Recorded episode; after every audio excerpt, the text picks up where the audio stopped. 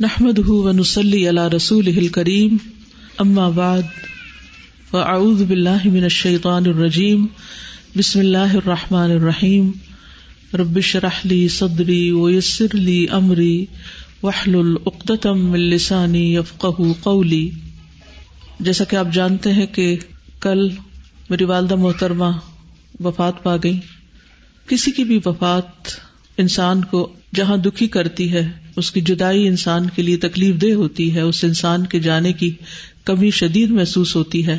وہاں اپنی موت کا بھی خیال شدت سے آتا ہے۔ یہ وہ وقت ہوتا ہے جب انسان اپنی موت کو یاد کیے بغیر رہ ہی نہیں سکتا۔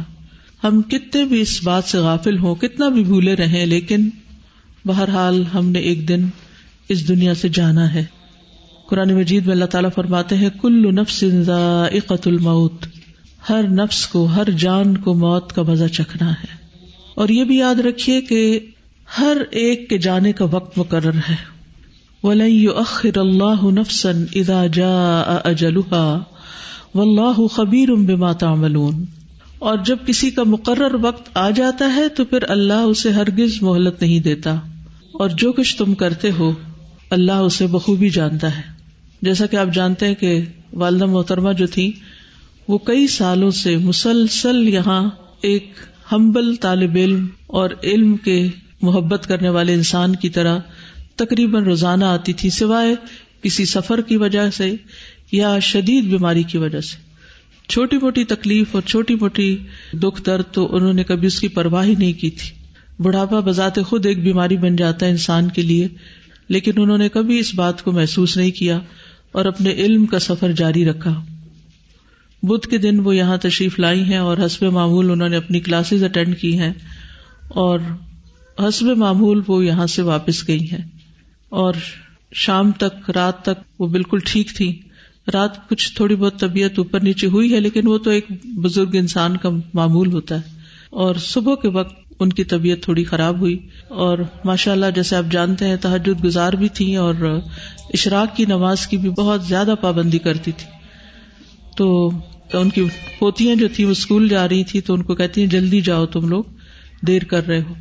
اور چھوٹی والی پوتی کو انہوں نے اپنے بیگ سے ٹافی نکال کے دی اور اس کے بعد ان کے پیٹ میں شدید درد اٹھا۔ اور بیسیکلی وہ ہارٹ اٹیک تھا اروٹا ڈائسیکشن تھی، جس میں ہوتا یہ کہ شارک جو ہوتی ہے، دل سے نکلنے والی جو مین رگ ہے، جو ہمارے باقی سارے جسم کو بھی پھر اس کے آگے شاخیں ہو کے خون سپلائی کرتی ہے۔ تو وہ اوپر برین کو بھی جاتی ہے، نیچے کڈنیز تک بھی جاتی ہے، تو وہ ساری ایک طرح سے اس میں ٹیئرز آگے پھٹ گئی۔ اور یہ اتنا شدید پین ہوتا ہے، اتنا شدید کہ اس سے سروائو کرنا اس کا مشکل ہوتا ہے۔ تو وہ وزو میں تھی، اسی وقت انہوں نے نماز شروع کر دی کہ اگر میں نے جانا ہی ہے تو میں نماز کی حالت میں جاؤں۔ تو بہرحال نماز پڑھتے ہوئے وہ گری ہیں اور ان کے منہ پہ بھی چوٹ آئی اور پھر بے ہوش ہو گئی۔ اور پھر اس کے بعد کل ان کی ڈیتھ ہو گئی۔ اور یہ تین چار دن پچھلے جو تھے ہاسپٹل میں مسلسل الحمد للہ ان کے بچے، ان کے بچوں کے بچے ان کے پاس رہے۔ اور میں ایک ہی بات پر غور کر رہی تھی کہ بالکل ایک نارمل لائف گزار رہی تھی، وہ اپنی روٹین کے کام کر رہی تھی، آ رہی تھی، جا رہی تھی۔ اور یہ صرف موت کا بہانا تھا نا موت کا وقت لکھا تھا۔ ولی اخر اللہ نفسن ادا جا اجلحا اور اس میں بھی جو گھنٹہ جو منٹ جو سیکنڈ لکھے ہوئے تھے، اسی پر ہی موت کا فرشتہ آیا اور وہ دنیا سے رخصت ہو گئی۔ بہرحال، اللہ سبحان و تعالیٰ ان پر اپنی رحمت نازل فرمائے۔ اس تکلیف میں یعنی کہ اس اٹیک کے بعد اسٹروک کے بعد مسلسل شدید تکلیف میں تھی اور بیچ بیچ میں غنودگی آ جاتی تھی۔ لیکن یہ ہے کہ جب بھی ہوش آتا تھا اور خصوصاً نمازوں کے اوقات میں، حیرت کی بات ہے، جیسے تحجد کے وقت تو رسپونڈ کرنے لگتی تھی، ہاتھ اٹھانے لگتی، نمازوں کے اشارے کرنے لگتی۔ اور پھر یہ کہ ایک دن پہلے شام کے وقت ہاتھ اٹھایا اس طرح۔ یعنی پوری طرح ہوش میں بھی نہیں تھی لیکن ہو سکتا ہے ہوش میں ہوتی ہوں۔ تو وہ ایسے ہمیں گلے ملی۔ یعنی ہم سب آگے آگے ہوئے، گلے ملی، سر پہ ہاتھ پھیرا۔ وہ یہ حسب معمول جو بہت ہی محبت کرنے والی اور ہر ایک کا احساس کرنے والی۔ تو ایسے دل میں تھوڑا سا خیال ہے کہ شاید یہ رخصتی کی ملاقات کر رہی ہیں یا اللہ عالم، کیونکہ انسان غیب کا علم تو نہیں جانتا کہ کون سی چیز کس لیے ہو رہی ہے، لیکن انسان اندازے اور قیافے ہی کرتا ہے۔ بہرحال، ان تین چار دنوں کی جو تکلیف تھی، وہ دیکھی نہیں جا رہی تھی۔ تو یاد رکھیے، موت کی اپنی سختیاں ہوتی ہیں، ان بیماریوں کی اپنی تکلیفیں ہوتی ہیں۔ اور کسی کی بھی تکلیف کو دیکھ کر انسان یہ نہ سوچے کہ وہ انسان شاید اس نے کو بہت گناہ کیے ہیں، اس وجہ سے حضرت انس کہتے ہیں کہ جب رسول اللہ صلی اللہ علیہ وسلم نے موت کی شدت محسوس کی تو فاطمہ رضی اللہ عنہا کہنے لگی، ہائے تکلیف۔ رسول اللہ صلی اللہ علیہ وسلم نے فرمایا، اے میری بیٹی، تمہارے باپ پر وہ وقت آ گیا ہے کہ اللہ تعالیٰ اس سے کسی کو بھی چھوڑنے والا نہیں ہے قیامت کے دن کی ملاقات کے لیے۔ یعنی ہم سب کو اس موت کے مرحلے سے گزرنا ہے۔ اس لیے ہم کچھ بھی کریں۔ کتنا بھی بھاگے کتنا بھی کسی چیز کو اگنور کرے کتنا بھی موت کو بھلائیں، لیکن وہ تو سامنے کھڑی ہے، وہ تو چلتی ہوئی آ رہی ہے۔ اس نے تو آپ پکڑنا ہے ایک دن جب وقت آ جائے گا، چاہے ہماری کیسی بھی مصروفیات ہوں اور کیسی بھی ہماری مشغولیات ہوں۔ ہم میں سے ہر ایک نے اللہ کی طرف لوٹنا ہے۔ کل ان الموت الذي تفرون منه فانه ملاقيكم ثم تردون الى عالم الغيب والشهاده فينبئكم بما كنتم تعملون۔ کہہ دیجیے جس موت سے تم بھاگتے پھرتے ہو، وہ تمہیں پہنچ کر ہی رہے گی۔ پھر تم چھپے کھلے کے جاننے والے کی طرف لوٹائے جاؤ گے، اور وہ تمہیں تمہارے کیے ہوئے کام بتلا دے گا۔ یعنی جب ہم اللہ کے پاس واپس جائیں گے، تو کیا بتایا جائے گا؟ یہ ہے تمہارا نام اعمال، یہ تم کر کے آئے ہو۔ تو ہم سب کو سوچنا چاہیے کہ ہم کیا لے کے جا رہے ہیں۔ رسول اللہ صلی اللہ علیہ وسلم نے فرمایا تم جانتے ہو کہ ہمیں اللہ کی طرف لوٹنا ہے۔ تم جانتے ہو کہ ہمیں اللہ کی طرف لوٹنا اسی لیے ہم کیا کہتے ہیں کسی کی وفات کی خبر سن کر؟ انا لاہ و انا الہ راجون پھر جنت کی طرف یا جہنم کی طرف جانا ہے۔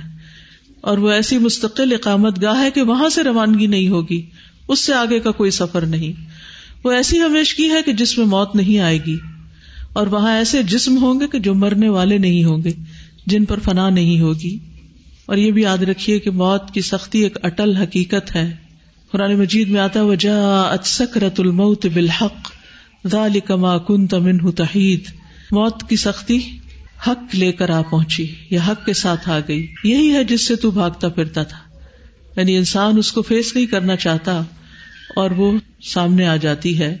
رسول اللہ صلی اللہ علیہ وسلم کی وفات کے وقت آپ کے پاس ایک بڑا پانی کا پیالہ تھا، جس میں آپ اپنا ہاتھ ڈالتے تھے اور پھر اس ہاتھ کو چہرے پر ملتے تھے اور فرماتے لا الہ الا اللہ، بلا شبہ موت میں تکلیف ہوتی ہے۔ پھر آپ اپنا ہاتھ اٹھا کر فرماتے، پھر رفیق العلی یہاں تک کہ آپ کی روح مبارک قبض کر لی گئی۔ حضرت عائشہ کہتی ہے کہ نبی صلی اللہ علیہ وسلم کی وفات ہوئی تو آپ میری ہنسلی کی ہڈی اور ٹھوڑی کے درمیان سر رکھے ہوئے تھے نس جگہ۔ جب سے میں نے نبی صلی اللہ علیہ وسلم پر موت کی سختی دیکھی ہے، اس کے بعد میں نے موت کی سختی کو کسی کے لیے برا نہیں سمجھا۔ یعنی اللہ کے رسول صلی اللہ علیہ وسلم جو اللہ کے بہت پیارے تھے، محبوب تھے، ان پر بھی تکلیف گزری۔ تو پھر ہم سب کو اپنے بارے میں سوچنا چاہیے کہ ہم اس کے لیے اللہ تعالیٰ سے کتنی دعائیں کریں، کتنی فریادیں کریں اور کتنی اس کی تیاری کریں۔ لیکن مومن کی موت جو ہوتی ہے، وہ دوسری موتوں سے مختلف ہوتی ہے۔ اسے مرتے ہی سلامتی اور جنت کی بشارت دی جاتی ہے۔ سورت النحل میں آتا ہے الدین تتوفاهم الملائکۃ طیبین یقولون السلام علیکم، ادخلوا الجنت بما کنتم تعملون۔ ادخلوا الجنت بما کنتم تعملون۔ وہ لوگ جو پاک سیرت ہوتے ہیں، فرشتے ان کی روح قبض کرنے آتے ہیں تو کہتے ہیں تم پر سلام ہو۔ جو اچھے عمل تم کرتے رہے، اس کے سلے میں جنت میں داخل ہو جاؤ۔ اسی طرح یہ پکار آتی ہے، یا نفس المطم ارجعی الا ربی کی رودیتم مردیہ فد خلی فی عبادی ود خلی جنتی۔ اے نفس مطمئنہ، اپنے رب کی طرف لوٹ چل۔ تو اس سے راضی؟ وہ تجھ سے راضی۔ بس میرے خاص بندوں میں داخل ہو جاؤ اور میری جنت میں داخل ہو جاؤ۔ اور خصوصاً اگر انسان بہت نیک ہو تو اس کی رخصتی کا وقت ایسا ہوتا ہے؟ فما ان کا من المقربین فروح و ریحان و جنت نعیم و اما ان کا من اصحاب الیمین فسلام اللہ من اصحاب الیمین بس اگر وہ مقربین میں سے ہے تو اس کے لیے راحت، عمدہ رزق اور نعمت والی جنت ہے۔ لیکن اگر وہ دائیں ہاتھ والوں میں سے ہوا تو تجھ پر سلام ہو کہ تو دائیں ہاتھ والوں میں سے ہے۔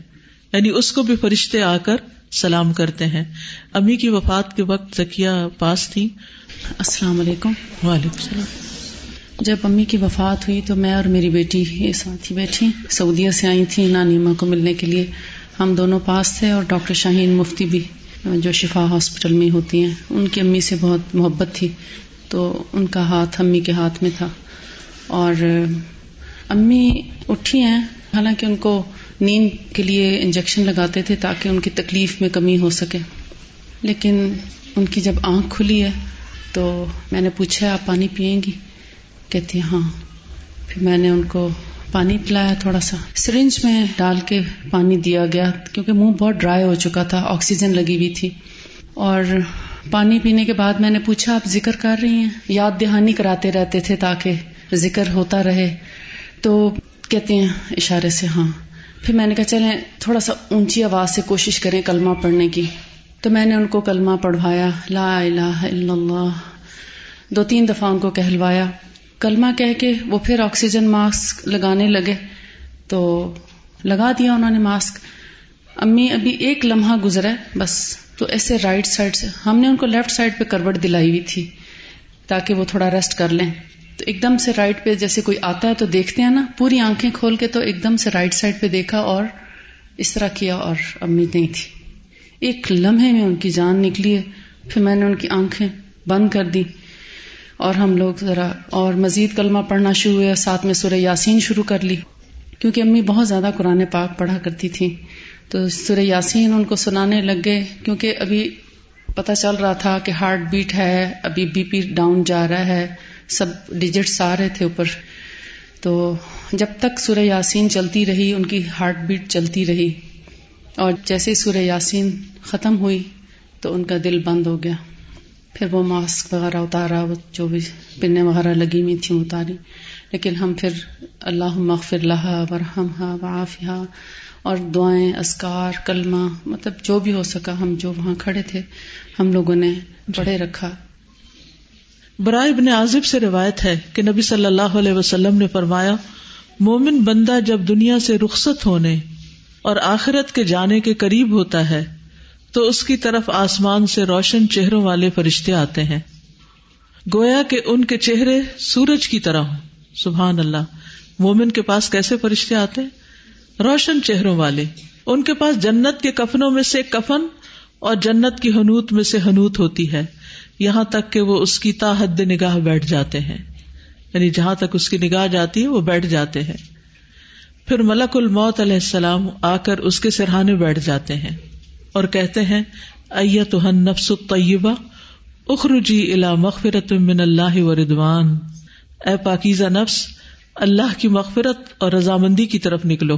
چنانچہ اس کی روح اس طرح بہ کر نکل جاتی ہے، جیسے مشکیزے کے منہ سے پانی کا کترا بہ جاتا ہے۔ یعنی پہلے کی تکلیفیں تو گزر چکی گزر چکی، لیکن روح بہت آسانی سے نکلتی ہے کہ پتہ ہی نہیں چلتا اور روح ایک دم باہر۔ پھر ملک الموت اس روح کو پکڑ لیتے ہیں۔ جب وہ اسے پکڑ لیتے ہیں، تو دوسرے فرشتے پلک جھپکنے کی مقدار میں بھی اس کی روح کو ملک الموت کے ہاتھ میں نہیں رہنے دیتے، بلکہ ان سے لے کر اسے کفن میں لپیٹ کر اپنی لائی ہوئی حنوت مل دیتے ہیں۔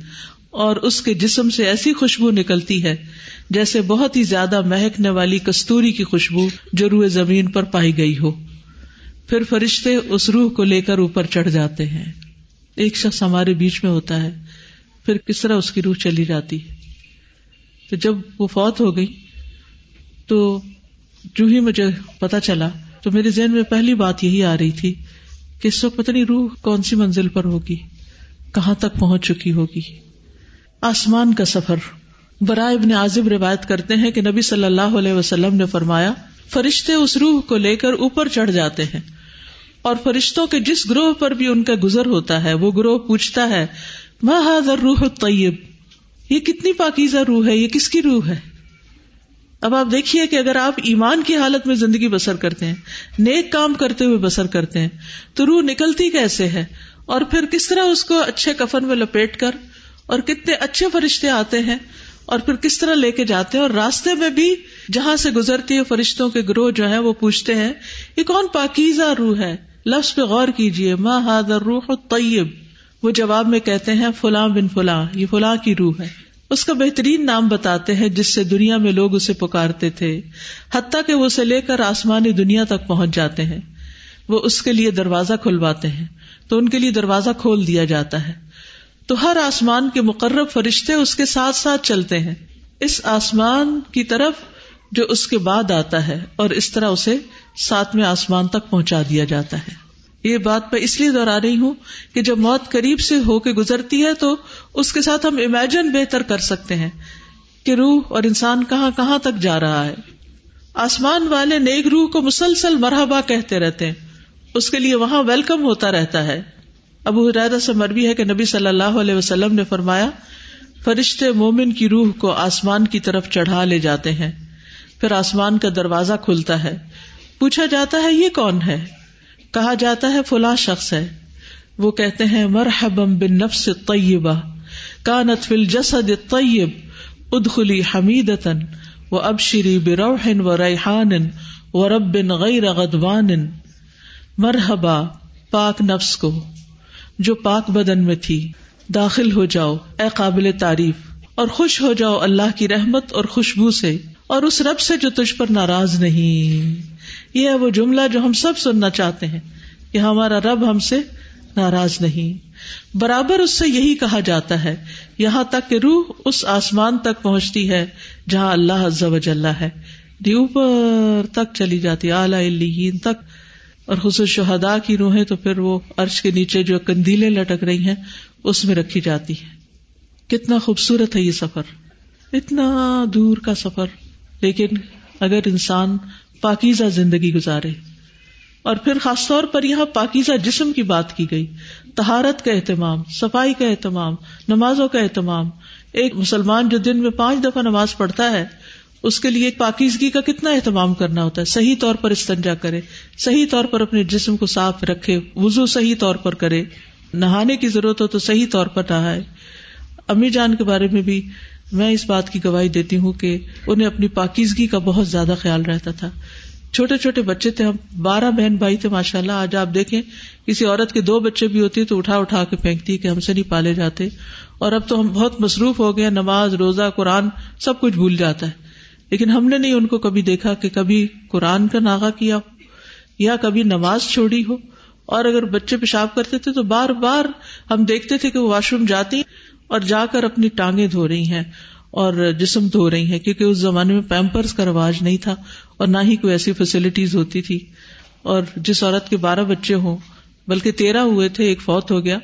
تو آپ سوچیے کہ وہ کتنے فریکوینٹلی ایک کے بعد ایک چھوٹا بچہ ہی نہیں چھوٹے بچے کے بغیر گود خالی ہی نہیں ایک طرح سے کہ جو اس ایج کو ہو۔ لیکن انتہا درجے کی پاکیزگی کا خیال رکھتی تھی۔ پھر روح کو آسمان سے دوبارہ نیچے لایا جاتا ہے۔ برائے ابن عازب کہتے ہیں، نبی صلی اللہ علیہ وسلم نے فرمایا، جب روح کو ساتویں آسمان تک لے جایا جاتا ہے، تو اللہ تعالیٰ فرماتے کہ میرے بندے کا نام اعمال الین میں لکھ دو، اور اسے واپس زمین کی طرف لے جاؤ، کیونکہ میں نے اپنے بندوں کو زمین کی مٹی سے ہی پیدا کیا، اسی میں لوٹاؤں گا۔ اسی سے دوبارہ نکالوں گا۔ چنانچہ اس کی روح جسم میں واپس لوٹا دی جاتی ہے۔ مومن میت جلد قبر کی طرف جانے کی خواہش رکھتی ہے۔ اس لیے جنازوں میں تاخیر نہیں کرنی چاہیے کہ فلاں بھی آ جائے، فلاں بھی آ جائے، وہ منہ دیکھ لے، وہ منہ دیکھ لے۔ ٹھیک ہے، ایک حد تک سب کا خیال کرنا چاہیے، لیکن اب لوگوں کی خاطر میت کو تو اپنے اصل مقام تک پہنچنے سے نہیں روکنا چاہیے۔ اسی لیے کل تقریباً ساڑھے گیارہ، پونے بارہ کے بیچ میں ڈیتھ ہوئی۔ اور پونے تین بجے نہلا کر ان کو بالکل تیار کر کے رکھ دیا گیا تھا۔ آپ میں سے بہت سے لوگوں نے ماشاء اللہ دیکھا بھی۔ اور الحمد للہ مغرب کی نماز کے بعد جنازہ پڑھ کر ان کو دفنا دیا گیا۔ تو کوشش یہی تھی کہ ہر چیز سنت کے مطابق ہو اور جلد اپنی منزل تک پہنچے۔ نبی صلی اللہ علیہ وسلم فرماتے تھے، جب جنازہ رکھا جاتا ہے، پھر لوگ اسے کاندھوں پر اٹھاتے ہیں۔ اس وقت اگر مرنے والا نیک ہوتا ہے تو کہتا ہے قدمونی قدمونی، مجھے جلدی لے کے چلو، مجھے جلدی لے کے چلو۔ جب وہ دفنا دیا جاتا ہے تو باہر والوں کے قدموں کی چاپ سنتا ہے کیونکہ روح اب کہاں ہے؟ جسم میں آ گئی ہے۔ اب جسم میں روح آ جائے واپس تو آپ سوچیے انسان اپنے ماحول سے ایک طرح سے جاگ اٹھتا ہے نا کہ میں یہ کہاں ہوں؟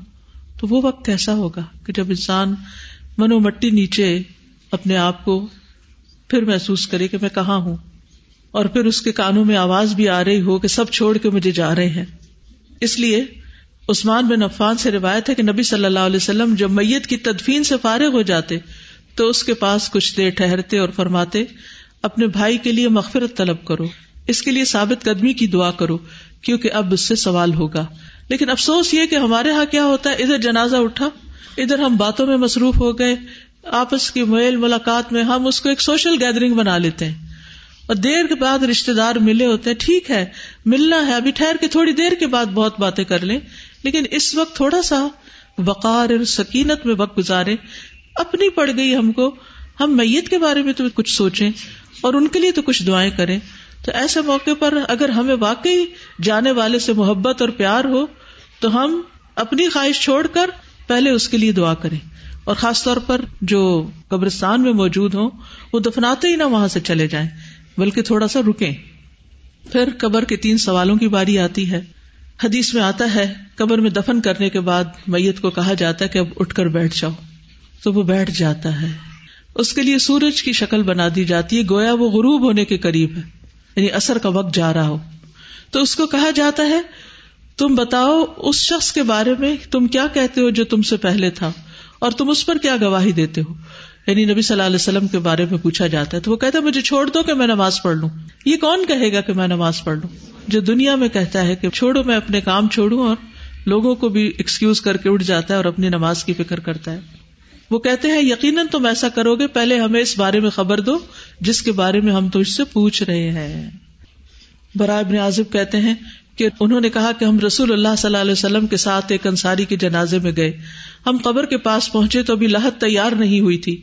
تو رسول اللہ صلی اللہ علیہ وسلم بیٹھ گئے اور ہم بھی آپ کے ارد گرد بیٹھ گئے۔ گویا کہ ہمارے سروں پر پرندے ہوں۔ آپ کے ہاتھ میں چھڑی تھی۔ آپ اس سے زمین کورید رہے تھے۔ آپ نے اپنا سر اٹھایا اور فرمایا، اللہ سے قبر کے عذاب کی امان مانگو۔ یعنی اس وقت لاہت تیار نہیں ہوئی تھی اور آپ یہ دعا سکھا رہے تھے۔ آپ نے دو یا تین بار یہ فرمایا اور فرمایا جب لوگ واپس جاتے تو میت قدموں کی آہٹ سنتی ہے۔ جبکہ اس سے یہ پوچھا جا رہا ہوتا ہے، اے فلاں تیرا رب کون ہے؟ تیرا دین کیا ہے؟ اور تیرا نبی کون ہے؟ یہ ہے اصل ٹیسٹ، یہ ہے اصل امتحان۔ اور پھر جب وہ کہتا ہے، دینی الاسلام، اور پھر ہوا رسول اللہ اور ربی اللہ، تو پھر وہ پوچھتے ہیں، تجھے کیسے علم ہوا؟ وہ کہتا ہے کرا تو کتاب اللہ ہی فمن تو بھی وہ صدق تو میں نے اللہ کی کتاب پڑھی، میں اس پر ایمان لایا اور اس کی تصدیق کی۔ تو خوش قسمت ہے آپ جو اللہ کی کتاب پڑھ رہے ہیں۔ کیونکہ اگر اللہ کی کتاب نہیں پڑھی تو کیا پتا اس میں کیا لکھا ہے، کیا کہتی ہے یہ۔ اور پھر وہاں کے ٹیسٹ میں کیا جواب دیں گے۔ پھر کیا ہوتا ہے؟ ایک منادی کرنے والا اعلان کرتا ہے، تحقیق میرے بندے نے سچ کہا، اسے جنت کا بستر بچھا دو۔ اس کو جنت کا لباس پہنا دو، اس کے لیے جنت کی طرف سے دروازہ کھول دو۔ اللہ کرے کہ ہماری والدہ کے لیے ایسا ہی ہوا ہو۔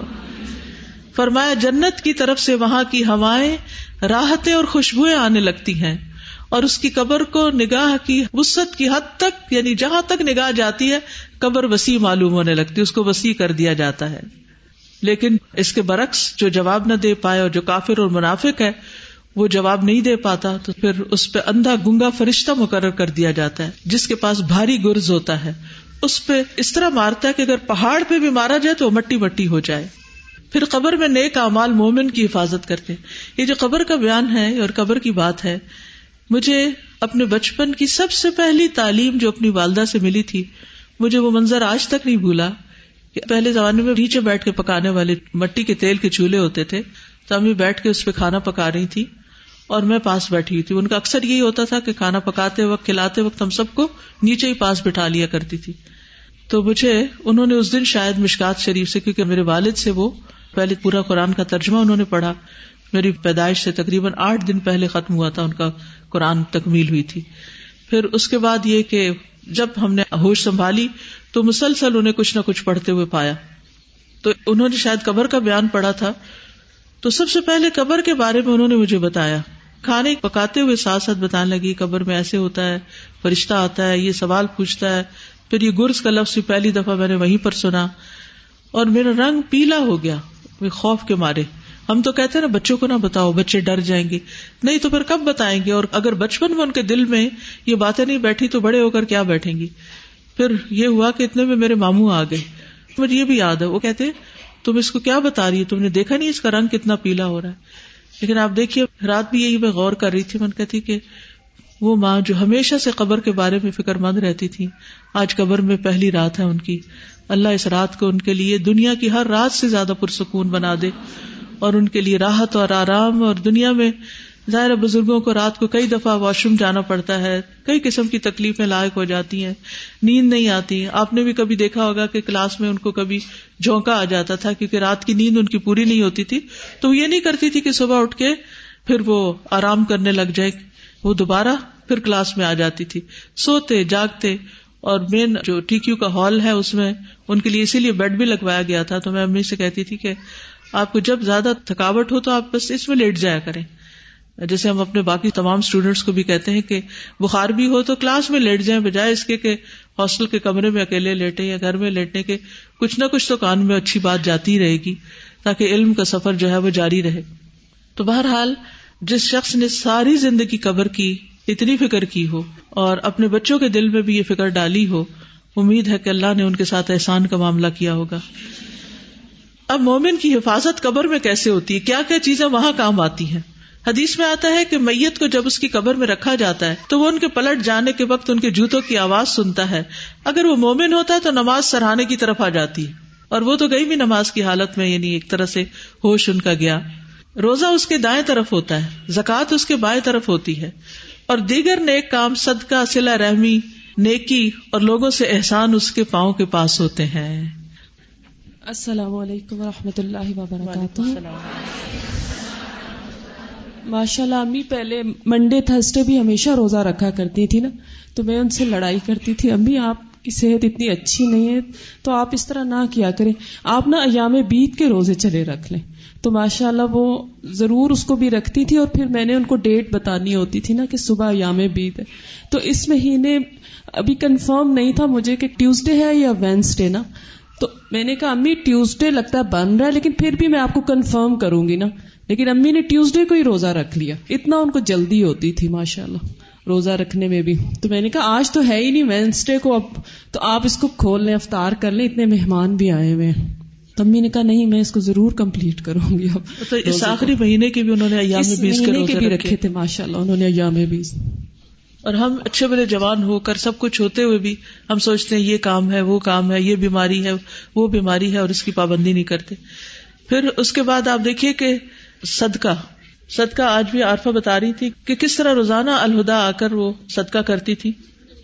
الحمد للہ صدقہ کی ان کی روز کی روٹین تھی اور چونکہ میرے سے ہی وہ چینج کرواتی تھی کہ چینج میرا ختم ہو گیا صدقہ کرنے کے لیے تو وہ کرو۔ تو میں ان کا پرس دیکھ رہی تھی کھول کے۔ تو صدقے کے پیسے جو انہوں نے آنے والے دنوں میں کرنا تھا وہ موجود تھے نا۔ کیونکہ ان کی روٹین تھی اور وہ حدیث کے مطابق صدقہ کرتی تھی جیسے کہ اتنا اتنا کرنا ہے، جو انہوں نے بخاری میں پڑھا تھا۔ تو میرا ایک بہت ہی زیادہ مطلب مجھے خوشی بھی ہوئی اس بات کی کہ الحمد یہ ان کا ایک انتہائی مستقل عمل تھا۔ اور اللہ تعالیٰ اس پہ انہیں یقیناً بہترین جزا دے گی۔ روزے کی بھی بات ہوئی ہے تو صرف ایام بیس کے یا منڈے اور تھرسڈے کا روزہ نہیں رکھتی تھیں تھی ذوالحجہ کے دس دن کے روزے، محرم کے روزے یعنی جتنے بھی مصنون روزے ہیں، وہ سارے وہ رکھتی تھیں۔ پچھلے جو آٹھ مہینے کی ان کی بیک بون کی تکلیف تھی، اس کے بعد انہوں نے یعنی وہ روزے کچھ عرصہ بیچ میں چھوڑے۔ مگر اس بیماری کے بعد بھی جو رمضان آیا، اور ہم سب نے امی سے بولا کہ آپ اتنی سخت بیماری کے بعد اٹھی ہیں، تو اب جو ہے، پلیز آپ روزوں کی تھوڑی سی پرہیز کر لیں۔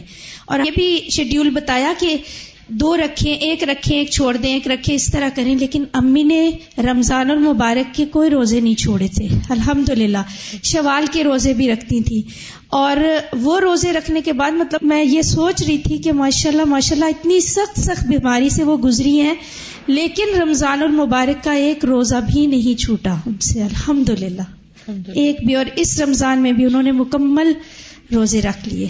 اللہ کا بہت احسان الحمد للہ سلا رحمی۔ کون بتائے گا آپ نے سلسلہ رحمی کے بارے میں کہ رشتے داروں کا کتنا خیال رکھتی تھی؟ جس دن امی بیمار ہوئی ہیں، اس سے ایک دن پہلے میرے ساتھ پروگرام بنایا۔ اور مجھے کہنے لگی کہ اس ویکینڈ پہ تم نے کہیں نہیں جانا۔ اس ویکینڈ پہ تم میرے ساتھ جاؤ گی، اب ہم رشتے داروں کا حال پوچھنے جائیں گے۔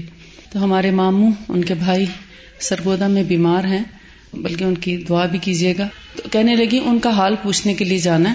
اور تم میرے ساتھ چلو اور اپنے بیٹے کو بھی ساتھ لے کے چلو۔ تو میں نے عمر سے بات کی کہ تم میرے ساتھ چلو گے، نانی اما اس طرح کہہ رہی ہیں تو اس نے اوکے کر دیا۔ ٹھیک ہے، انشاءاللہ ہم ہفتے کو جائیں گے اور اتوار کو واپس آئیں گے۔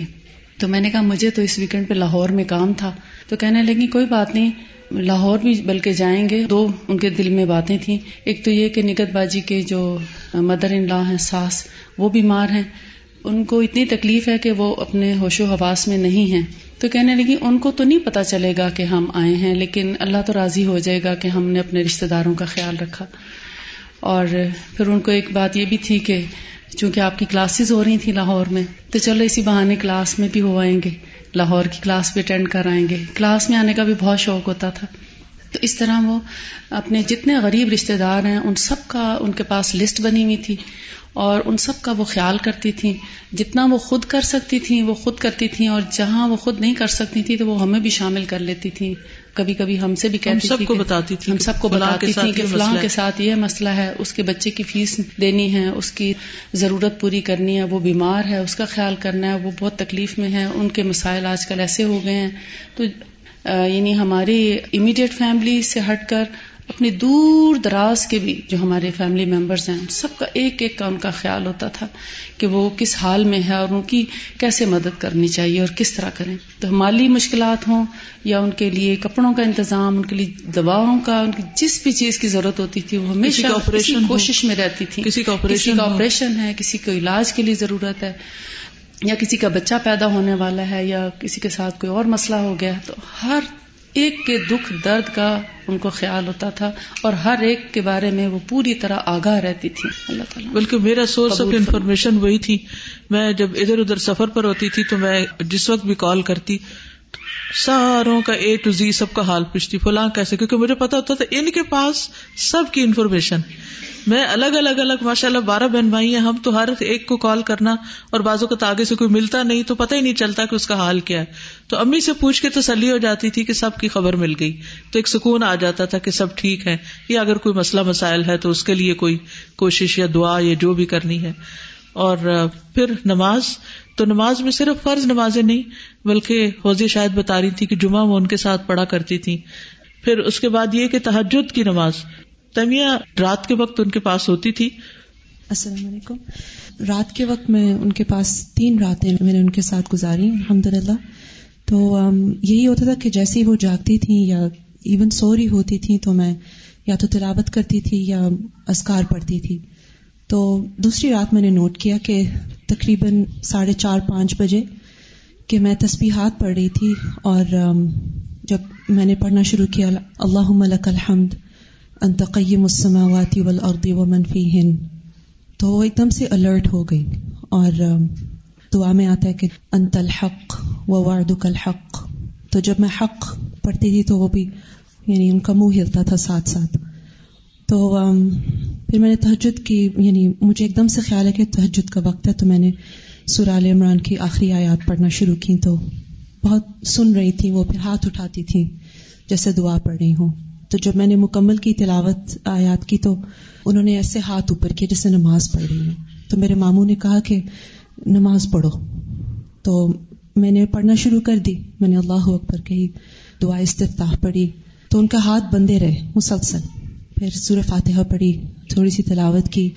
تو ماشاء اللہ یعنی وہ ہاتھ ان کے چیسٹ پہ ہی رہے۔ پھر مجھے تو بالکل ایسے لگ رہا تھا کہ جیسے لگے ہوئے جی دونوں ہاتھوں پہ آئی وی کی لگی ہوئی تھی اور مگر انہوں نے ایسا مجھے لگ رہا تھا کہ تحجد پڑھی ہے انہوں نے۔ پھر فجر کے وقت بھی انہوں نے میری کزن اعلیٰ اس نے فجر کی نماز ان کو پڑھائی۔ دو رکعت اس نے نماز پڑھائی ان کو۔ اور پھر تھوڑی دیر کے بعد میری ممانی آئی تھی تو کچھ کہہ رہی تھی نانی مت مجھے سمجھ نہیں آ رہی تھی۔ تو پھر میری ممانی نے سمجھا کہ وہ کہہ رہی ہیں اذان ہو گئی ہے۔ اذان ہو گئی ہے تو ہم نے کہا کہ امی جی آپ نے نماز پڑھ لی ہے۔ تو ان کو نماز کی ہی فکر تھی مسلسل۔ وہ مانی مری آپ کوئی بات شیئر کرنا چاہیں ہاں جی۔ السلام علیکم و رحمۃ اللہ وبرکاتہ۔ وعلیکم السلام و رحمۃ اللہ وبرکاتہ۔ امی جیسا میں نے شفیق کوئی ہستی نہیں دیکھی حالانکہ میری ساس تھی لیکن بہت ہی شفقت اور ہر وقت ان کی جو محبت تھی، وہ ہمیں محسوس ہوتی تھی۔ اور بہت ہی پیار سے انہوں نے ہمیں رکھا۔ بلکہ بعض صاحب میں یہ سوچتی ہوں کہ جتنا ان میں صبر تھا کہ کیونکہ جب شادیاں ہو کے جاتی ہیں، چھوٹی لڑکیاں، اور کبھی دیر سے اٹھ رہے ہیں یا کچھ، کبھی انہوں نے ہمیں جھڑکا نہیں یا کوئی اعتراض نہیں کیا تھا۔ اور مجھے اب جیسے جیسے میری عمر بڑھ رہی ہے، میں اس چیز کو بہت اپریشیٹ کرتی ہوں۔ کیونکہ کوئی ال فیلنگس نہیں تھی۔ یعنی کہ مجھے ان کی طرف سے بالکل بھی نہیں کہ کبھی انہوں نے مجھے ڈانٹا ہو یا کوئی اعتراض کیا ہو۔ بلکہ ہر وقت ان کو یہی ہوتا تھا کہ کس طرح میں مدد کر سکوں۔ ہم لوگ ڈینمارک میں تھے اور وہ ہمیں وزٹ کرنے آئیں۔ کچھ مہمانداری ہوتی تھی یا کچھ اوپر نیچے مہمانداری ہوئی۔ مجھے یاد ہے کہ میں برتن دھو رہی تھی اور میں ساتھ ساتھ رو رہی تھی۔ تو میرے پاس آ کے کھڑی ہو گئی کہ تو انہوں نے کہا پلیز تم بیٹھ جاؤ میں برتن دھوتے ہوتی ہوں. لیکن مجھے ابھی تک وہ یاد ہے ان کی وہ ہر بات ان کی ہر حلوہ بہت اچھا بناتی تھی اور مریم۔ کو حلوہ پسند تھا۔ میری شادی ہوئی اور مجھے اتنی محبت سے انہوں نے اپنے پاس بٹھانا اور ساتھ ہی وہ چولہے کے ساتھ ہی میری پیڑھی رکھتے نہیں حالانکہ مجھے کرنے چاہیے تھے جو کام انہوں نے کبھی یہ نہیں کہا یا کوئی ان کی ایکسپیکٹیشنز نہیں تھی ہم سے۔ ان کو بس یہ تھا کہ میں کیا دے سکتی ہوں؟ اور ہماری دعا یہ ہے کہ ہم ان کی طرح گرو کریں کہ ہم اپنے بچوں سے بھی کوئی ایکسپیکٹیشن نہ ہو کسی سے نہ ہو بس یہ ہو کہ ہم کیا دے سکتے ہیں ان کو؟ بس اللہ تعالیٰ ان کی ہر چیز کو قبول کر قبول کر لیں جی السلام علیکم۔ کافی عرصے سے میری کوشش ہوتی تھی کہ جمعے کے دن امی جی کے ساتھ کرسی رکھوں اور ان کے ساتھ مطلب ان کے ساتھ ہو میرا جمعہ۔ تو ایک تو سردیاں جب آئیں تو میں دیکھتی تھی کہ بیچاری ان کا وضو جیسے بار بار انہیں واش روم جانا پڑتا تھا۔ تو اس کونے سے وہ تیزی سے جاتی تھیں اور وضو کر کے پھر دوبارہ سے آتی تھی تو میں نے انہیں کہا، آپ ساکس پہن لیا کریں۔ تو کہتی ہوں، میرے پاؤں جلتے ہیں۔ تو وہ سردیوں میں ان کا یہ ہوتا تھا کہ وضو کے لیے ان کو بار بار جانا ہوتا تھا۔ لیکن جمعے کے لیے پوری الرٹ تو پھر میں انہیں عطر لگاتی ہوتی تھی۔ تو بڑی آگے سے مجھے بڑی اسمائل دیتی تھی۔ تو میرا بڑا دل خوش ہوتا تھا۔ اور اس میں جو میں نے ان کے ساتھ نمازیں پڑھی، اس میں انہوں نے میری غلطیاں بھی نکالی۔ جو مجھے مطلب بہت ہی میں نے، میں سوچتی ہوتی تھی کہ ایک سال انسان کے ساتھ بیٹھنے سے کتنا مجھے فائدہ ہو رہا ہے۔ اور آخری جمعہ جو انہوں نے یہاں پڑھا تو اس دن مجھے کچھ جانا تھا، ڈرائیور آ گیا ہوا تھا، تو میں اٹھنے لگی، مجھے کہتی ہیں چار سنتا پڑھ کے جاؤ نا۔ تو میں نے کہا، امی جی میں گھر جا کے پڑھ لوں گی۔ تو ماشاء اللہ خود بھی نماز کے اندر اتنی مستعدی اور کھڑے ہو کے اور اتنی اچھی طرح نماز کہ ان کا جو خوشبو تھا نا، وہ مجھے فیل ہو رہا ہوتا تھا ان کی نماز کا۔ الحمد للہ اس جمعے کو جو میں نے آئی تھی تو جب وہ ہاسپٹل میں تھی مجھے اتنی اداسی ہو رہی تھی اور مجھے ایسے لگ رہا تھا کہ سارا ہال دیواریں سب اداس ہے کہ وہ نہیں ہے یہاں پہ۔ جو شخص مستقل نماز ایک جگہ پر پڑھتا ہے اور پھر وہ نہیں ہوتا تو فرشتے اس کو ڈھونڈتے ہیں۔ جمعے کے بارے میں ایک تھوڑا سا عرض کروں گی کہ ابھی جب جمعہ آیا جب وہ بیمار تھی ہاسپٹل میں تھی تو میری بہن آئی ساجدہ اپنے ہسبینڈ کے ساتھ پوچھنے کے لیے۔ تو انہوں نے آپس میں ذکر کیا کہ جمعہ کتنے بجے ہے۔ تو ان کے کان میں جمعے کا لفظ پڑ گیا۔ انہوں نے سن لیا کہ آج جمعہ ہے۔ تو ہاسپٹل کے بیڈ پہ۔ اتنی شدید تکلیف میں تھی اس کے باوجود ایک دم سے آنکھیں پوری طرح کھولی اور الرٹ ہوگی کہ اچھا جمعہ ہے۔ اور ایک لمحے کے بعد انہوں نے پھر نماز شروع کر دی۔ اپنی طرف سے وہ جمعہ پڑھ رہی تھی۔ تو وہ پورے اشارے کیے۔ اس کے بعد رکوع سجدے کا اور پھر سلام پھیرنے کا پورا اشارہ کیا۔ اس کے بعد بھی کچھ پڑھ رہی تھی تو پھر میں نے تھوڑی دیر بعد پوچھا، مجھے آپ نے نماز پڑھ لی؟ تو کہتی ہاں بس چار فرض پڑھے ہیں۔ لیکن ان اتنا اہتمام کرتی تھی اللہ تعالیٰ ہمیں بھی توفیق عطا تو بات یہ ہو رہی تھی کہ انسان جو نیک عمل کرتا ہے، صدقہ سلا رحمی، نیکی اور لوگوں سے احسان اس کے دونوں پاؤں کے پاس ہوتے ہیں یعنی قبر میں اس کی حفاظت کرتے ہیں۔ سر کے پاس سے کوئی چیز آنے لگتی ہے تو نماز کہتی ہے، میری طرف سے آنے کا رستہ نہیں۔ دائیں طرف سے کوئی چیز آنے لگتی ہے تو روزہ کہتا ہے میری طرف سے آنے کا رستہ نہیں۔ بائیں طرف سے آیا جاتا ہے تو زکات کہتی ہے میری طرف سے آنے کا رستہ نہیں۔ پھر دونوں پاؤں کی طرف سے کوئی چیز آنے لگتی ہے تو نیک امال صدقہ سے رحمی اور لوگوں سے اچھا سلوک۔ وہ کہتا ہے کہ میری طرف آنے کا کوئی راستہ نہیں۔ تبرانی کی روایت میں ہے، آدمی کے پاس اس کی قبر میں آیا جاتا ہے۔ بس اس کے سرحانے کی طرف سے آیا جاتا ہے تو اس کو قرآن کی تلاوت دھکیل دیتی ہے۔ اب یہ نماز کے علاوہ قرآن کی تلاوت آپ کو معلوم ہوگا کہ وہ روزانہ کتنا قرآن پڑھتی تھی جی سائدہ اپنی انسپریشن بھی بتاؤ۔ السلام علیکم و رحمۃ اللہ وبرکاتہ۔ مجھے ایک ایک چیز اس لیے بھی آج کل امی جان سے زیادہ ذرا تعلق اس طرح سے رہا کہ میری مدر ان لا کا انتقال ہوا۔ تو اس پہ حالانکہ ایام بیس کے روزے تھے آ کے بیٹھی رہتی تھی ہر چیز سنتی تھی اور میں کہتی تھی لیٹ جائیں لیٹتی نہیں تھی بیٹھی پڑھتی رہتی تھی، ملاقات کرتی تھی۔ تو اس میں چھوٹی بہن نے ذکر کیا کہ آپ کی ساس کا انتقال تو بالکل ایسے ہوا ہے جیسے نبی صلی اللہ علیہ وسلم کا کہ بدھ والے دن تکلیف شروع ہوئی اور پیر کو انتقال ہوا۔ بس یہ بات انہوں نے سن لی اور پھر اس کے بعد یہ کہنا شروع ہوگی میں نے بھی سنت کے مطابق مرنا ہے۔ اور ایگزیکٹلی جس طرح میری مدر ان لا گو تھرو ہوئی، اسی طرح سے جیسے لگتا ہے انہوں نے اس وقت دعا کی۔ اور اللہ سبحانہ ہوا تعالیٰ نے وہ قبول کر لی۔ اور ہم بہنوں دونوں کو یہ تھا کہ انہوں نے نا پیر کو چلے جانا ہے۔ یعنی دل میں تھا۔ اب میں شروع سے سب کو ایسے بتا رہی تھی کہ ایسا دیکھو ہو سکتا ہے۔ تو بہرحال ایک تو یہ بہت زیادہ شوق۔ میں بچپن سے سنتی آتی تھی کہ امی جی نا صبح صبح اگر کوئی چیز ہوتی، ہائے میری منزل رہ گئی ہے، میری منزل رہ گئی۔ تو ایک دن میں نے بٹھا لیا، میں پوچھا، امی جی آپ منزل کیا ہوتا ہے نا؟ تو پھر انہوں نے مجھے ایک دن بتایا کہ میں بہت بیمار ہو گئی تھی، جس میں ان کے کڈنیز فیل ہو گئے۔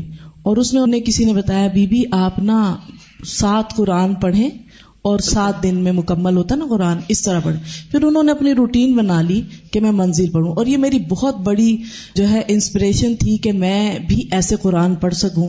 پھر ان کے روٹین میں سورت البقرہ اور سورت عال عمران کی تلاوت رہی۔ پھر جب وہ بیمار ہوئی، ابھی جب کمر کی بہت تکلیف ہوئی، تو سورت البقرہ انہوں نے کبھی نہیں چھوڑی۔ ان کو یہ ہوتا تھا کہ یہ بادل کے دو سائے ہوں گے، حشر والے دن میرے اوپر ہوں گے، اور میں یہ اس کو اپنی زندگی کا۔ جب بھی آپ دیکھیں کہ لیٹی یا ان کے ہاتھ میں سپارہ ہوتا، میرے گھر بھی آتی، نماز پڑھ کے اگر کوئی نہ پاس بیٹھا ہوتا، اپنا سپارہ کھول لیتی، اور سورت البقرہ جو ہے، اس کی تلاوت شروع کر دیتی۔ یہ نہیں ہے کہ صرف وہ، بلکہ ریگولر قرآن کی تلاوت، جب تک ہمت رہی، وہ منزل بھی ساتھ بڑھتی رہی اور ساتھ ساتھ جو ہے وہ سورت البقرہ اور سورت عال عمران بھی پڑھتی رہی۔ تو اس سے پھر جب میں نے بھی وہ سلسلہ شروع کیا تو مجھے پوچھتی تھی اچھا تو کتنا پڑھے ہے یعنی ایک ہوتا نا کہ آپ کتنا پڑھ رہی ہو، کیا کر رہی ہو، اور اچھا تصویر پہ کیا پڑھ رہی ہو؟ یہ جو شوق تھا نا ان لوگوں کا، مدر ان لا کا بھی اور میری امی کا بھی، کہ یہ کیا ہے تاکہ میں بھی یہ اتنا کر سکوں۔ تو اللہ تعالیٰ ان کی اس چیز کو میں ان کے پاس ہاسپٹل میں بیٹھی قرآن پڑھتے ہوئے اللہ تعالیٰ سے یہ دعا کر رہی ہوتی تھی یا رب العالمین یہ میں نے اپنی ماں سے یہ چیز انسپریشن لی ہے کہ کثرت سے تلاوت کرنا۔ آپ قبول کریں اور اس کا اجر ان تک ضرور پہنچائیں کہ میں نے جہاں سے لی ہے وہ اللہ تعالیٰ ان کے لیے آسانیاں فرمائیں۔ ایک چیز کی قرآن پڑھنے کے لیے وہ یہ بھی کرتی تھی کہ اپنے لیے یعنی ایسے ریسورسز اپنے پاس رکھتی تھیں جیسے سورہ البکرا اور سورہ عال عمران کو انہوں نے محبوب بھائی سے اسپیشلی کہہ کے ایک بائنڈنگ کروائی ہوئی تھی کہ یہ میرے پاس اکٹھی رہے۔ اور وہ ابھی پچھلے ہفتے میں میرے ساتھ گاڑی پہ آتے ہوئے مجھ سے کہتی ہیں کہ اے نا کافی ہوں نا یعنی یہ خراب ہو گئی ہے۔ تھوڑا یعنی اس کا پرانا پرانا لگتا ہے۔ میں کئی جگہوں پہ ساتھ لے جاتی ہوں تو میں محبوب نو کہنا ہے کہ ذرا میں نے دوبارہ کروا دے نا۔ تو میں نے ایک دم سے کہا، میں نے کہا، امی، یہ والی جو ہے نا، یہ مجھے دے دیجیے گا نا۔ تو کہتی ہیں اچھا تیرا دل کرتا ہے پڑھن دے میں نے کہا جی ان شاء اللہ تعالی۔ کوشش کریں گے کہ ہم بھی یہ عمل کر سکیں۔ تو یہ ایک ہوتی ہے کہ وہ ہر وقت یعنی وہ چیزیں انہیں اپنی رینیو کرنی کی بھی تمنا رہتی تھی۔ کہ جو وہ عمل کیا کرتی تھی اچھا ان کے نا دراز میں نے بنائے ہوئے تھے کہ اس میں کتابیں رکھ کے بخاری فک القلوب، بھاری بھاری کتابیں، تو وہ کہتی تھی آپ اتنا بھاری بیگ اٹھا کے لے جاتی ہیں تو کچھ کتابیں ادھر ہی چھوڑ دیا کریں۔ نوٹس کی کاپیاں پڑی ہوئی تھی لکھے ہوئے، بھری ہوئی۔ اور قرآن اور مصنوع دعاؤں کی کتاب میں نے دیکھی تو وہ پرانی ہو چکی۔ میں نے کہا، یا اللہ، یہ اتنی پڑھی گئی ہے۔ یعنی کبھی میں نے کسی کی کتاب اس طرح پرانی نہیں دیکھی کہ وہ پڑھ پڑھ کے پرانی ہو گئی ہو۔ تو تیمیہ کہتی کہ جب میں رات کو وہ اسکار پڑھتی تھی ان کی یہ دعائیں پڑھتی تھی تو وہ ایک طرح سے رسپونڈ کرتی تھی یعنی کہ ان کو سمجھ آ رہی ہوتی تھی کہ کیا پڑھا جا رہا ہے۔ یعنی اگر انسان کو دعا پڑھنے کی عادت اور میننگ بھی پتا ہو تو ہی انسان ان کو پڑھ سکتا ہے۔ نکت آپ بھی کچھ کہیں؟ السلام علیکم و رحمۃ اللہ وبرکاتہ۔ وعلیکم السلام۔ امی کی بہت ساری باتیں تو الحمد للہ آپ کو پتہ چلی۔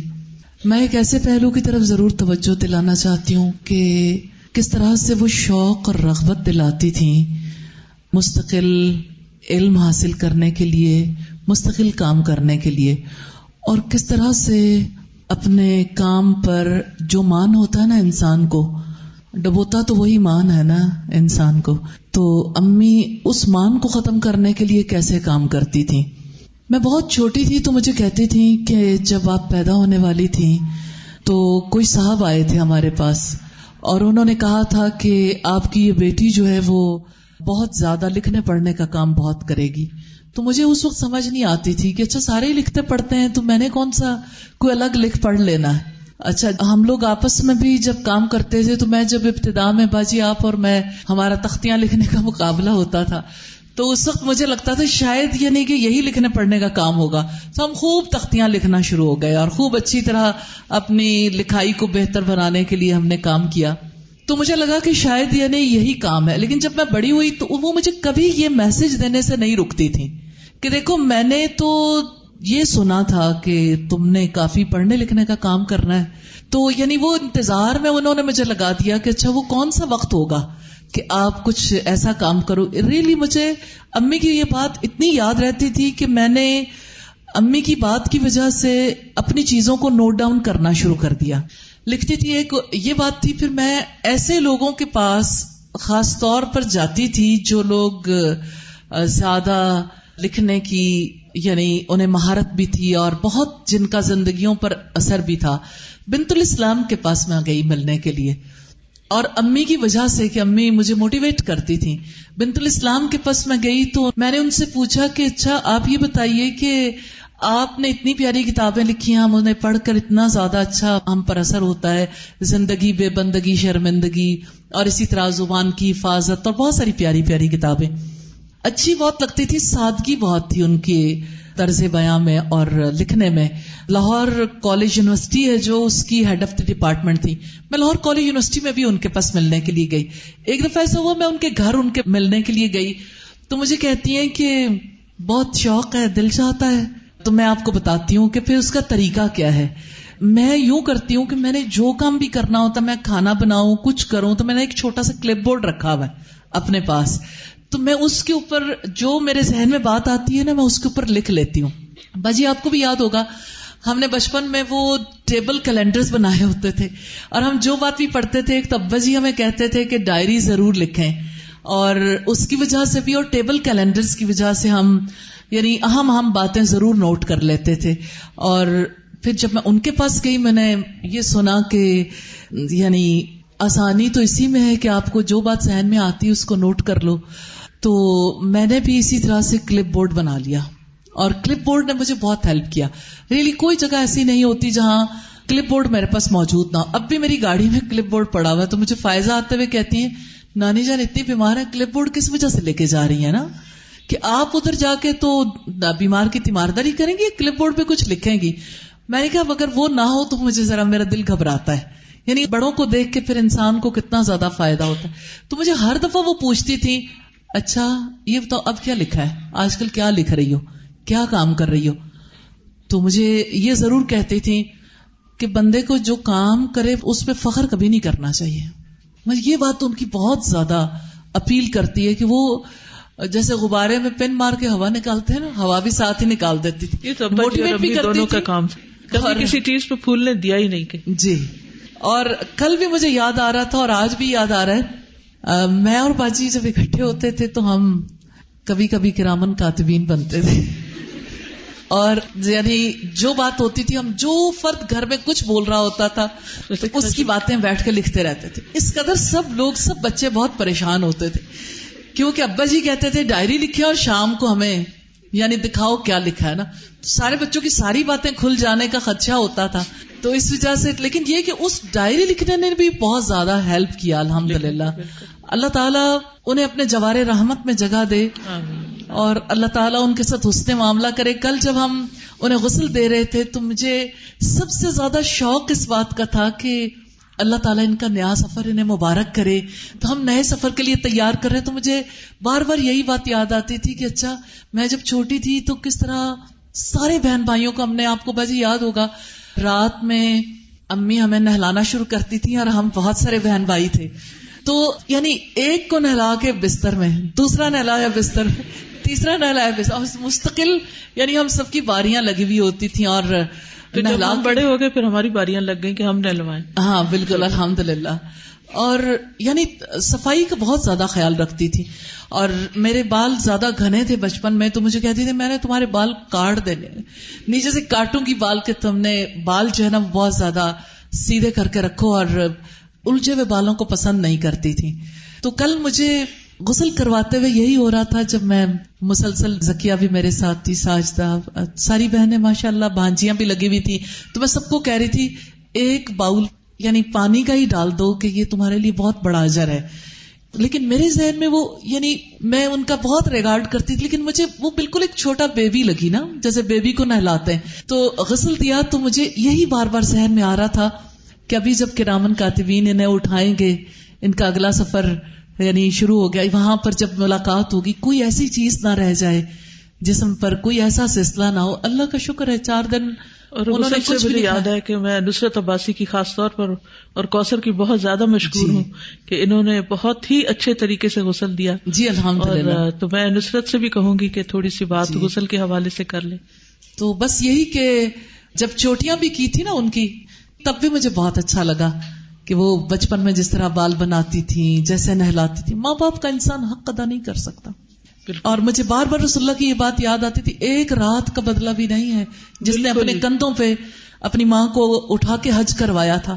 اور واقعی ہم ان کی ایک رات کا بدل بھی نہیں دے سکتے ایک کام کا بدل بھی نہیں دے سکتے۔ اللہ تعالیٰ ان کی مغفرت فرمائے اور ہمیں ان کے لیے صدقہ جاریہ بنائے۔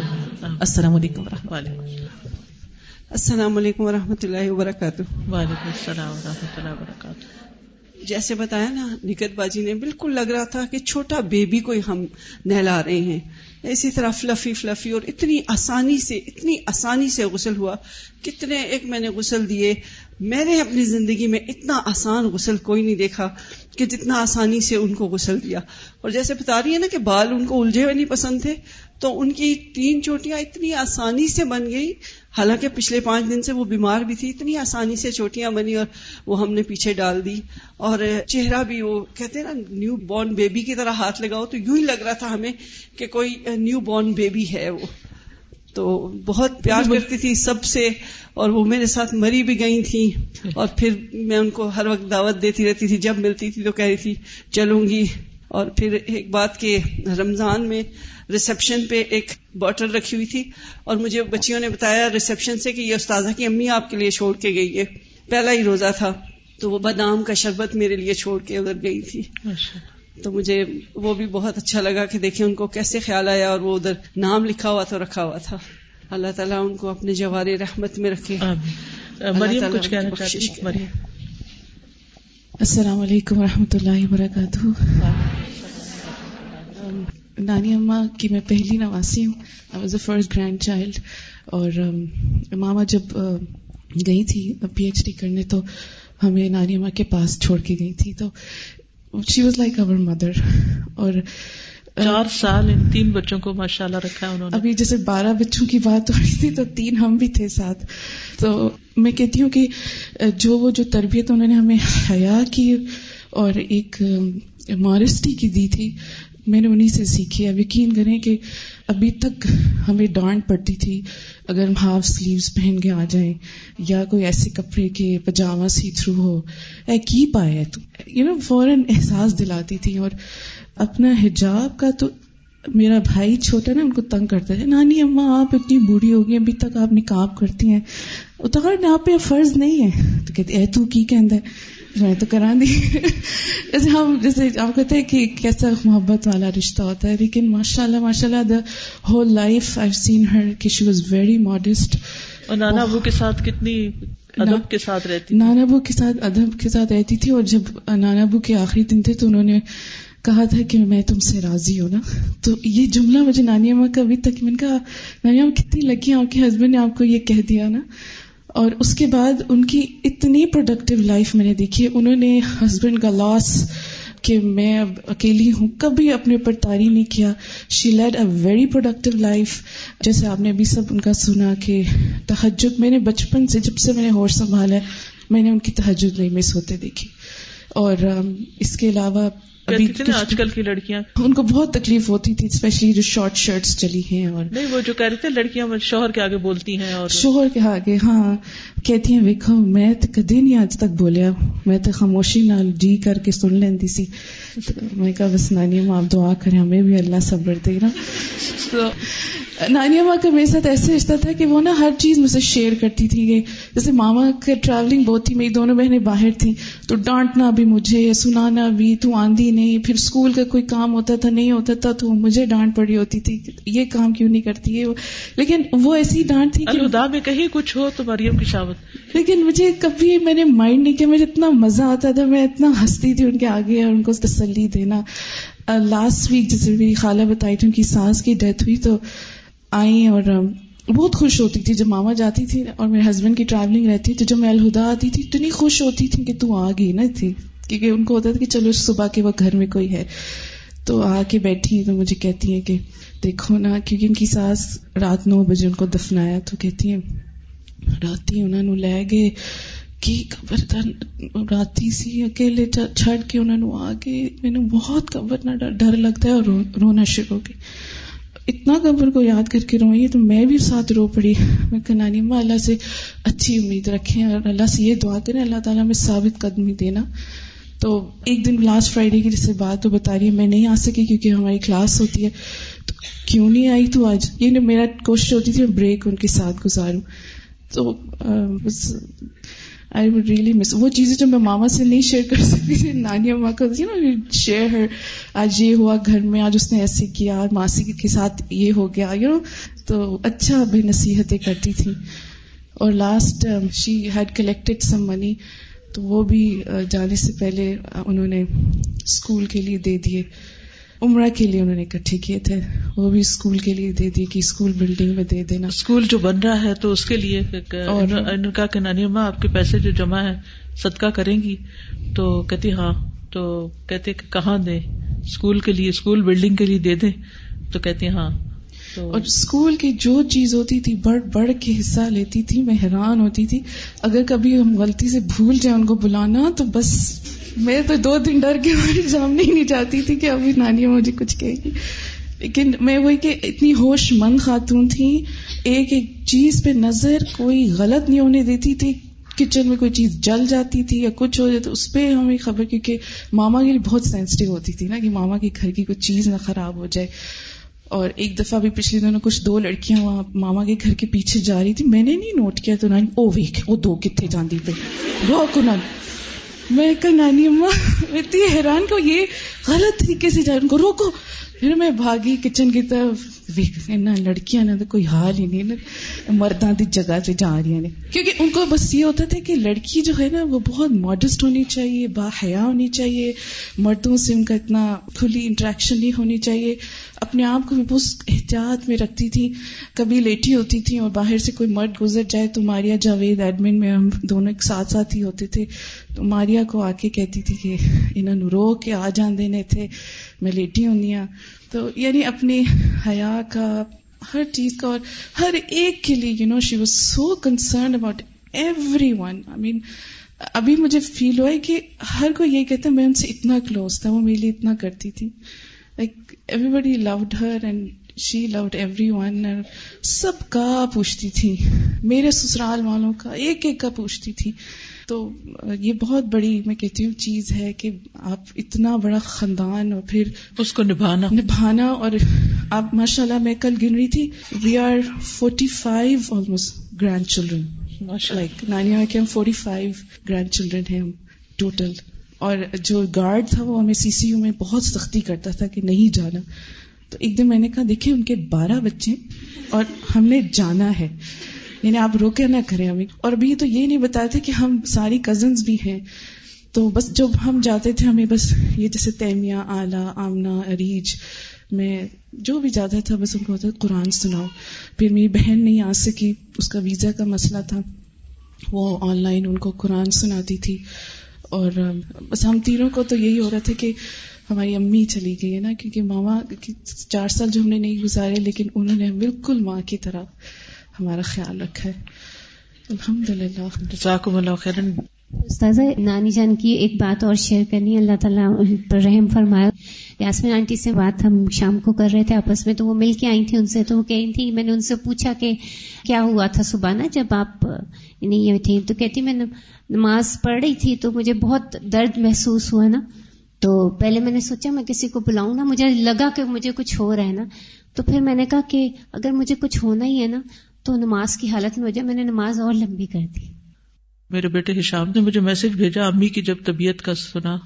ان شاء اللہ اللہ سبحان تعالیٰ will make it easy we are all here for a short while ان شاء اللہ اف شی سروائو دین الحمد للہ اف ناٹ دین الحمد للہ she is going in the state of ایمان with such a high level of modesty good woman تو بات یہ ہے کہ ہر حال میں اللہ کا شکر۔ اور یہی چیز مومن کے دل کو ڈھارس دیتی ہے اور یہی چیز اس کی زندگی اور وقت کو ضائع کرنے سے بچاتی ہے۔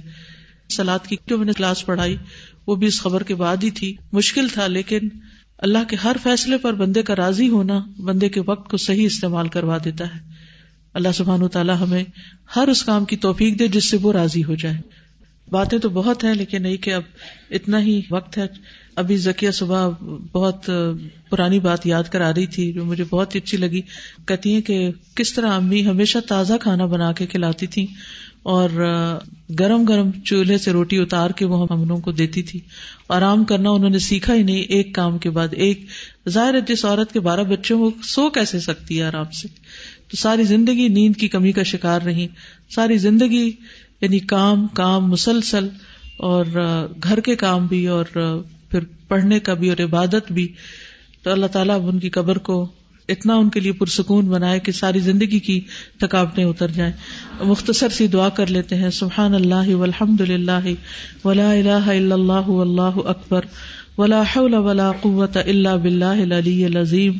اللہم صلی علی محمد وعلی آل محمد کما صلیت علی ابراہیم و الا علی ابراہیم ان کا حمید مجید اللہ مبارک اللہ محمد و الا علی محمد کما بارک اللہ ابراہیم و الا علی ابراہیم ان کا حمید مجید اللہ مغفر لہا اللہ مغفر لہا اللہ مغفر لہا ورحمہا ورحمہا ورحمہا وعافہا وعافہا وعافہا واف انہا واف انہا واف انہا و اکرم نزلہا و وسع مدخلها واغسلها بالماء والثلج والبرد ونقها من الخطايا كما ينقى الثوب الأبيض من الدنس اللهم أبدلها دارا خيرا من دارها و وأهلا خيرا من أهلها وزوجا خيرا من زوجها اللهم أدخلها الجنة وأعيذها من عذاب القبر ومن عذاب النار اللهم أدخلها الجنة وأعيذها من عذاب القبر ومن عذاب النار اللهم أدخلها الجنة وأعيذها من عذاب القبر ومن عذاب النار وأعذها من عذاب القبر ومن عذاب النار وأعذها من عذاب القبر ومن عذاب النار. ربنا تقبل منا إنك أنت السميع العليم وتب علينا إنك أنت التواب الرحيم وصلى الله تعالى على خير خلقه محمد وعلى آله وأصحابه وأهل بيته أجمعين برحمتك يا أرحم الراحمين إلهي آمين اس دعا میں جو آتا ہے نا وہ جن خیر امن زوجیحا اس کا یہ مطلب نہیں کہ اگر ان کا کوئی پہلا شوہر ہے تو اس کی بجائے کوئی اور شوہر ان کو وہاں دے دے۔ جیسا کہ آپ جانتے ہیں کہ جب روح جاتی ہے الین میں تو وہاں جو پہلے سے گئی ہوئی خلق روح پڑی تھی نا فکل قلوب میں، وہاں آپ کو یاد ہوگا کہ یہ سارا مسئلہ اچھی طرح واضح ہوا تھا حدیث کی روح سے کہ پہلے سے جو روحیں وہاں ہوتی ہیں، جیسے میرے والد کی وفات ہوئی ہے، تو جو بعد میں نیک روح جاتی ہے، وہ پہلے والوں سے جا کے ملاقات کرتی۔ اور جب جاتے ہیں تو وہ دنیا والوں کے حال پوچھتے ہیں۔ تو ان کو کہتے ہیں کہ ابھی ٹھہر جاؤ، یہ غم میں مبتلا ہے۔ یعنی جو جانے والی روح ہوتی ہے، فوت ہوتی ہے، وہ بھی غم میں مبتلا ہوتی ہے، کیونکہ وہ پیچھے بھی تو دنیا چھوڑ کے آئی ہوتی ہے نا، اپنے پیاروں کو چھوڑ کے آئی ہوتی ہے۔ اور ایک نئی دنیا میں تو کسی بھی نئی جگہ پر آپ داخل ہوتے ہیں، آپ الہدا میں پہلی دفعہ آئے ہوں گے تو آپ کو ایک عجیب سی جھجک آئی ہوگی۔ کلاس میں پہلی دفعہ کچھ لوگ آ جائے ہوں گے تو ان کو ایک جھجک سی آئی ہوگی کہ ہم یہ کہاں آ گئے تو یہ قدرتی سی فیلنگ ہوتی ہے کہ جب ایسی جگہ پر جاتا ہے انسان اور وہ تو دنیا ہی کچھ اور ہے۔ کہاں تک روحیں جاتی ہیں اور کتنی تیزی سے وہ فاصلے طے ہوتے ہیں۔ اللہ اکبر یعنی انسان سوچتا ہے تو دل کو کچھ ہونے لگتا ہے۔ اتنی ریئل دنیا ہے وہ، اس دنیا سے بھی بڑھ کے ریئل دنیا ہے۔ تو وہ پھر ان کا استقبال کرتے ہیں نیک روحوں کا۔ تو پھر یہ جو آتا ہے نا زوجن خیر امن زو جہا اس کا مطلب یہ ہے کہ وہ جس حال میں وہ زوج پہلے گیا تھا ہاں تو وہ اس سے بھی بہتر حال میں ان کو ملے۔ ٹھیک ہے؟ جزاکم اللہ خیرن، بارک اللہ فیکم۔ اللہ تعالیٰ آپ سب کو، ہم سب کو اپنی رحمتوں سے ڈھانپ لے آفیتوں میں رکھے اور ہم سب کی بھی زندگی بہترین طریقے سے گزرے۔ ربنا تقبل منا۔ السلام علیکم و رحمۃ اللہ وبرکاتہ۔